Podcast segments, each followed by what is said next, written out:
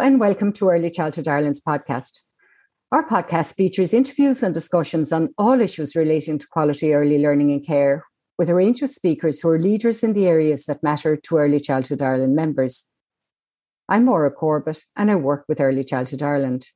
And you're most welcome to this new series where we are going to discuss and explore various aspects of STEM, um, how we enable and support children to have fun across the areas of science, technology, engineering, and, and maths. I'm delighted that my first guest for this um, episode of the series is Sandra O'Neill.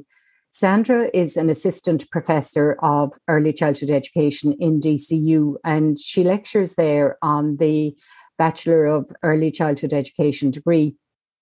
Her research interests include, naturally enough, I suppose, science, technology, engineering, and maths in early childhood. And she also has a very strong interest in children's rights. She's the founder and chair of the Early Childhood STEAM Network, which is an informal community of practice where early childhood students, educators, and lecturers meet regularly to discuss and share their knowledge and experience about STEAM. And Sandra is uh, in her spare time uh, currently undertaking doctoral studies in the University of Sheffield. So, Sandra, you're really welcome. And uh, thank you so much for taking the time to uh, talk to us out of that busy schedule. I'm looking forward to chatting with you. So, it's great to talk to you. Thank you for inviting me. So I think I've kind of mentioned what uh, what STEM is, but you know, um, in in the intro there, I've used the terms uh, STEM and STEAM. So you know, can you tease out a little bit what what STEM is, or you know, do you prefer to go with STEAM? And I know you see lots of connections between the areas of of art and creativity and uh, the the STEM subject. So maybe we'll start with your take on on um, on that. Yeah, so so STEM, like you said, is science, technology, engineering, and mathematics. Um, and the A, the additional A, um, refers to the arts or creativity. So to be honest, I use the terms interchangeably because I think with STEM, the kind of processes that are involved kind of encourage children to use their creativity and encourage children to use their imagination and to problem solve. So the arts kind of sits in there very well. Um, you know children don't learn about the world in these kind of narrowly defined subject areas. So there's a lot of overlap between science technology engineering maths and creativity and the arts as well. Um, so i kind of use them interchangeably. Doesn't bother me either way. Um, but i do think stem in general definitely includes um, encouraging children to be creative and to problem solve um, and to develop all of those dispositions like curiosity and playfulness and all of those wonderful things that we do in early years. And I suppose, you know, maybe traditionally, you know, we would have seen them as very kind of heavy academic kind of areas, which puts people off some of those subjects. I mean, you and I have both written in the uh, in various Gaelta blogs that we've done for Early Childhood Ireland how we were considered not good at maths in, in school, and yet here you are lecturing in in mathematics. And I found was when I went to Montessori College, some of the um, geometric concepts started to make sense to me because they were um, you know there was concrete material that i could explore and be creative with. So i think that's you know part of maybe the evolution of the subject to see what would traditionally be seen as heavy subjects as an area in which you can be creative and play around with them. Yeah i think people people you know like even if you think about science they hear the words science and they think of biology, chemistry, physics, like the things that we would have done in school ourselves. And it's really off putting. But if you simplify those subjects down, biology is about the body and how it works, or plants and what they need to survive, or animals and bugs. They're all things that come up in general discussion if not on a daily basis, certainly a weekly basis, you know, in an early childhood context. So, um, so if you start to just, I suppose, look at science and technology and maths in a slightly different way, you can see that there's there's loads of overlap. You know, chemistry is baking and making Play-Doh or noticing that oil and water don't mix. Um, and even physics is knocking over towers and kicking a ball and going down a slide you know that's gravity and it's cause and effect so it's really about i suppose educators trying to see the stem in their practice. Um, that happens on a daily basis you know that's the first step. It's trying to identify the science trying to identify the maths and not be afraid of it because maths anxiety certainly is a real thing and it's been studied. And my husband still laughs that i teach maths in a university because he says i'm absolutely useless. And he is correct. Maura i am i am useless. But i still think it's really important that that they are skills and uh, it's knowledge that we're supporting children to develop while they're with us and uh, you know, in terms of you know why start when the, when they're young, you know, I was thinking there when you were talking about biology.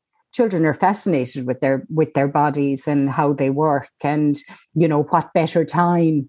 You know, we we talk about supporting emergent curriculum. You know, responding where children um, are at, responding to their interests, whatever those interests are, is always the best way to support the dispositions that you talked about earlier. Yeah. Yeah, and I suppose because they're holistic learning environments, like they're not just learning about maths, let's say, when they're building towers and knocking down towers, there's also lots of engineering. So there's loads of overlap, I suppose, in all of those areas for, for children.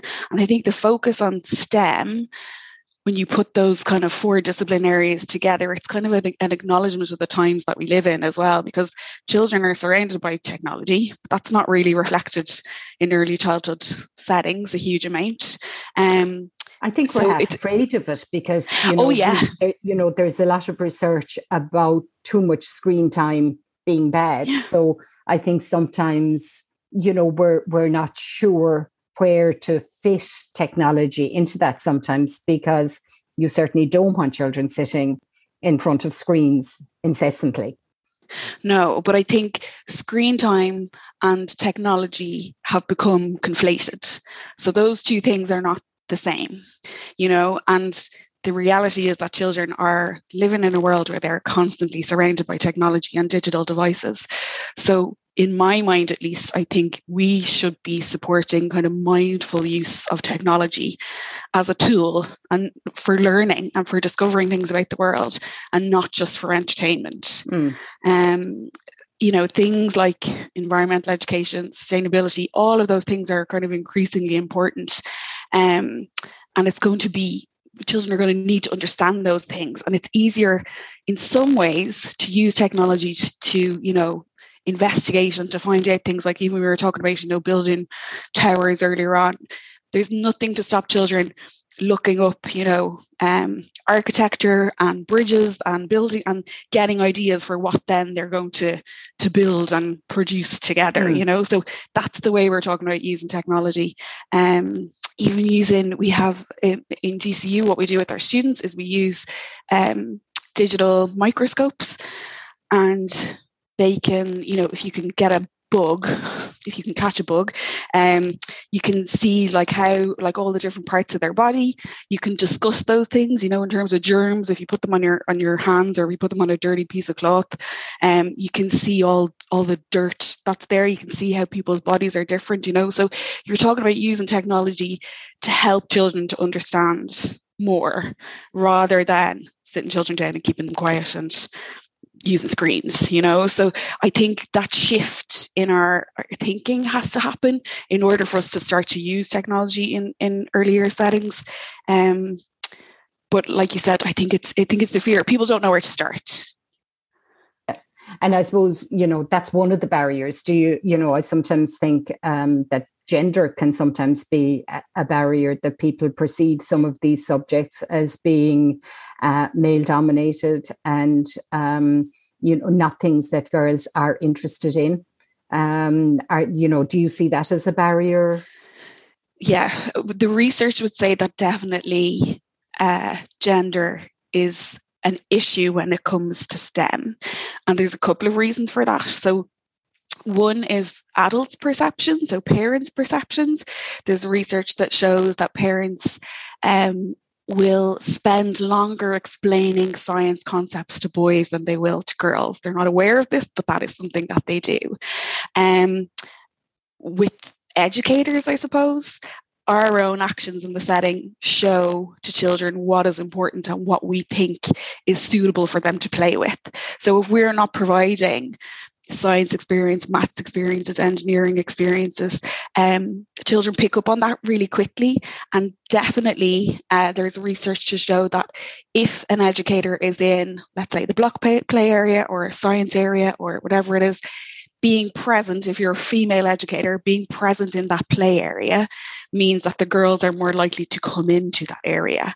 So there's what the adults are doing, but there's also the way that boys and girls play. They play differently.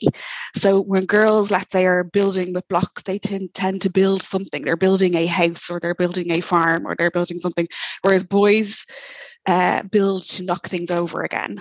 So the, the, the boys are more boisterous in their play and they tend to take over those spaces and girls eventually give up.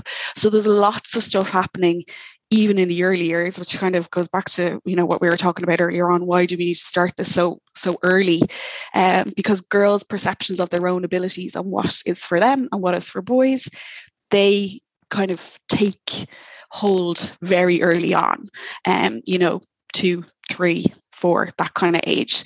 So girls' perceptions of their own abilities um, are influenced by how we treat them. So um, definitely in science is a gender gap that starts really early and it's persistent and it's really difficult to change. And eh, you know, and I suppose that goes back to the whole nature and nurture that you know our our and you know I suppose that's not what we're here to talk about, but are boys inherently more boisterous, or is it that there's a an expectation and a tolerance for boisterous play from boys, whereas you know from very early on, girls are more subtly um, encouraged to be you know kind of quieter and maybe more focused or whatever. But anyway we can um, we might come back and talk about that at, at another time. Are there other barriers beyond you know kind of a fear of uh, technology or or gender are there um, other uh, barriers that you've come across in your research sandra I think there are definitely barriers uh, from the educator's perspective, like what we hear a lot, or what I hear a lot. We're carrying out research at the moment. Um, lots of educators will say we don't have the equipment, um, and I that kind of baffles me somewhat because I I can see how STEM arises in lots of different areas and in lots of different parts of the daily routine. But I think again it goes back to people's perceptions of what STEM is about. You know, they think, well, it's science, so maybe it needs to be astronomy. We need to have a telescope. We need to have binoculars. We need to have all of those things. Um, so I think equipment sometimes is is is listed as an issue. And one of the other issues is is around training. So educators just don't have the training. The Department of Education and Skills um, did a study in 2017 and another one in 2020 to ask educators how prepared they were um, to support STEM in their settings, and most of them reported that they weren't confident you know, that it hadn't been covered in any great depth in their initial education, and that um, in terms of CPD, they found it difficult to access CPD as well. So I think, you know, equipment training, and then again, the perceptions around STEM um, is is a difficulty. If you've lots of people in your setting who don't think it's appropriate, or if you've parents who don't think it's appropriate, that's something hard to tackle. Okay, um, yeah, and you know, when you mention equipment, I always think that um, kind of loose parts and open-ended materials are, you know, perfect. That's you know a, a, great resource to have, as well as, of course, you know, a couple of magnifying glasses and the binoculars and that type of thing. But you don't need the DCU level of telescope that you were talking about no. earlier to make a start. exactly. So, you know, it's it, it's all about you know kind of doing what you can with what you can. Um, with doing what you can sorry with what you what you have. Um so you know we've kind of touched on it. So you know i think we, you know we both agreed that play plenty open ended uh, lots of time for for play is the best way to uh, support children to explore and think about about these ideas. Have you kind of suggestions as to how you can facilitate uh, that kind of that kind of play? Yeah, I think I think in terms of STEM, so there's there's two different parts to STEM education in early childhood. So one of them is the kind of, you know, the, the kind of content areas for want of a better word, you know, how are you supporting children to understand counting in mathematics or um, number sense. So there's the, there's that end of it, but the other end is about kind of the processes that are involved in STEM, and they are generally around letting children decide what they are interested in coming up with an idea for how they are going to tackle that. So let's say, you know, we want to build a den in the garden. Great. How are we going to do that? What equipment are we going to use? Who are we going to need to help us with that? Planning it out, you know, creating whatever it is they're creating and then testing it and improving it over time. So really stem is is ideal in terms of play you know the type of dispositions that we are trying to support. It's about communicating with others. It's about trying to figure out what the issues are what the problems are coming up with a way of of fixing that or figuring it out. And um, the adult, I suppose, is there really to facilitate and to support and to prompt, but the children are in control. So open-ended play is the perfect opportunity for children to start to do that. Um, it's just about us seeing that as STEM rather than um, any other kind of discipline or area or type of play. Or just building it in. Or just building it in. Yeah. Just, and we shouldn't say just because that's hard work. Absolutely. And, you know, it, it, takes a lot of kind of planning and ingenuity and figuring it out and teamwork. And, you know, there's so much, so much learning that happens in that. And I suppose, you know, it's kind of trying to think about moving away from, you mentioned counting. And, you know, sometimes people feel um, that the more they count, the more, the better children's number understanding will be. And that's not always the case, I think no. and this again, I suppose, goes back to um, maybe training or people's people's just understanding of those different uh, discipline areas. So, in terms of mathematics, because I also teach a mathematics class, um, there's small changes to your kind of language um, and to your approach that can really help children with things like counting. So, don't get me wrong, learning to count from one to ten is is uh, a, an incredible feat of memory for a small child. You know, one, two, three, four, five, six, seven, and nine, ten. They have to learn all of those number words. They have to learn them in order, um, and they have to be able to go backwards and forwards with them. But that's different to the type of counting that we use as adults, which is rational counting. Um, and in order to do that, there's a couple of principles that children need to understand, but we need to understand those in order to help the children to understand them. So things like stable order, the numbers always remain the same. Um, one-to-one correspondence. So there's one item for one number word. So things like um, in when you are counting to actually count, point and count. So point to individual children if you're counting children, point to individual blocks if you're counting blocks, um, and then things like order relevance. So uh, regardless of if I'm counting all the children in a group, if I start from one end or if I start from the other end, it's the same number. And then the last thing is is kind of cardinality. So the last number you land on, that's the number of items in that group.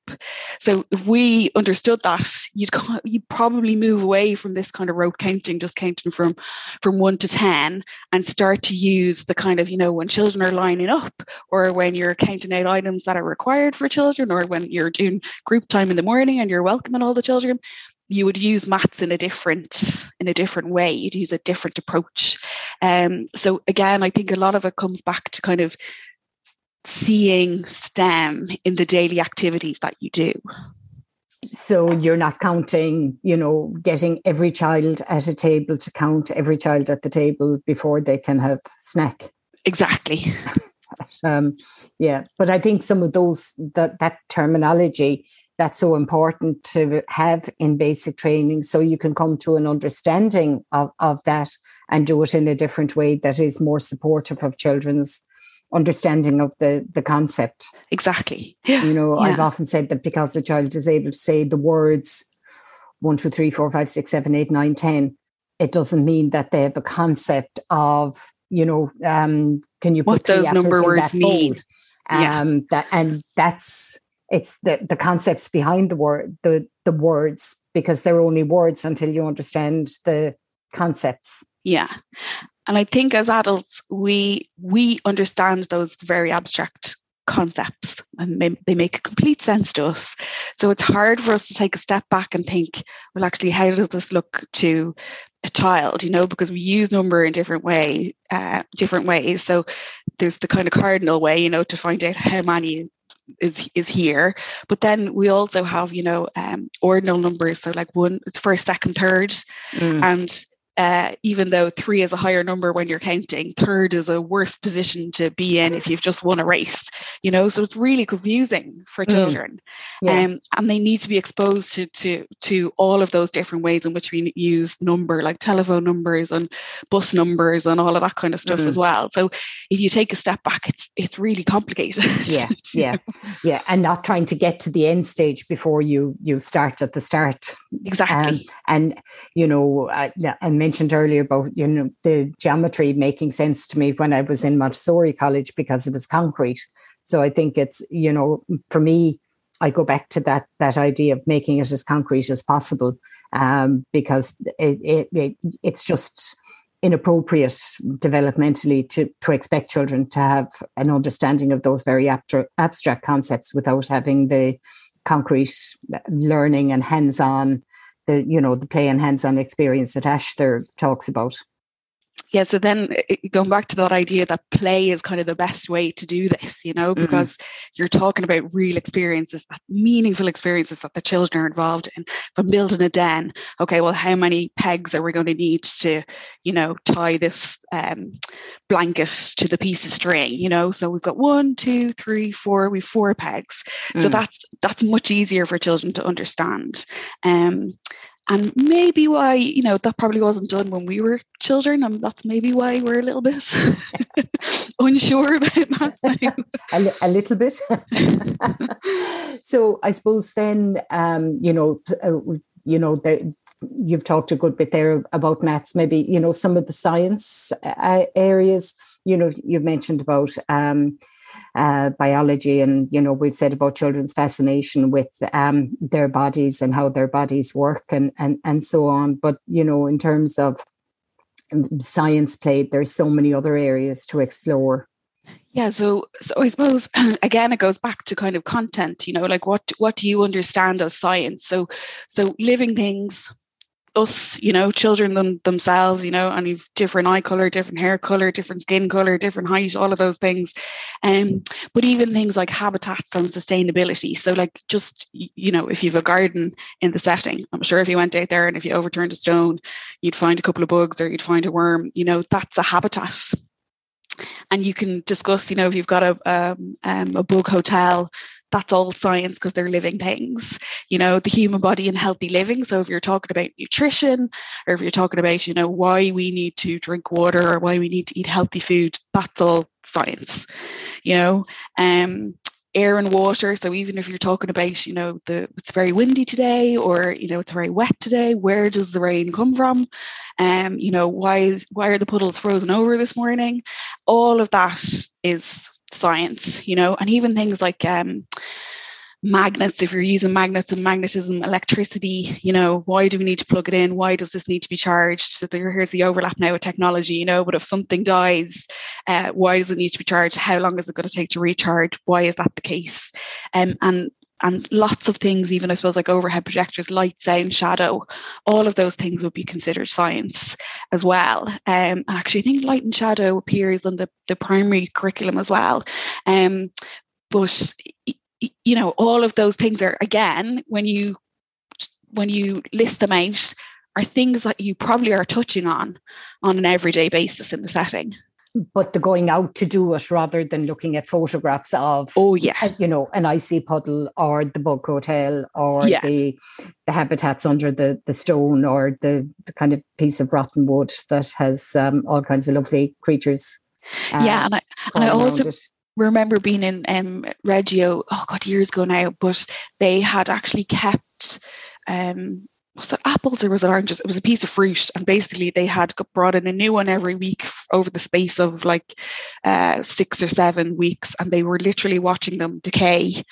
So they had a new one every week, but then they could see the one that was a week old, two weeks old, three weeks old, four weeks old, and they were describing, you know, what was what was happening to it, why did they think that was happening? Then they were investigating that. So they were going onto their computer and as a group they were looking that up, you know. So it's the it's the practical things. It's trying to get the children themselves to come up with their ideas of, well, why is this happening?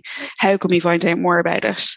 Um, and doing that as a group and and discussing their thinking. Yeah, and and you know with the children's interests kind of paramount all the time that all the time the group who are interested in in, in this not uh, you know in a preschool setting 22 children sitting around in circle for an hour. Oh no. yeah.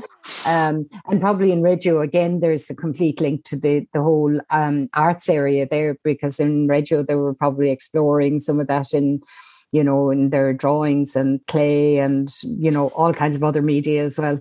Yeah, definitely, and and kind of doing um what uh, what was what else?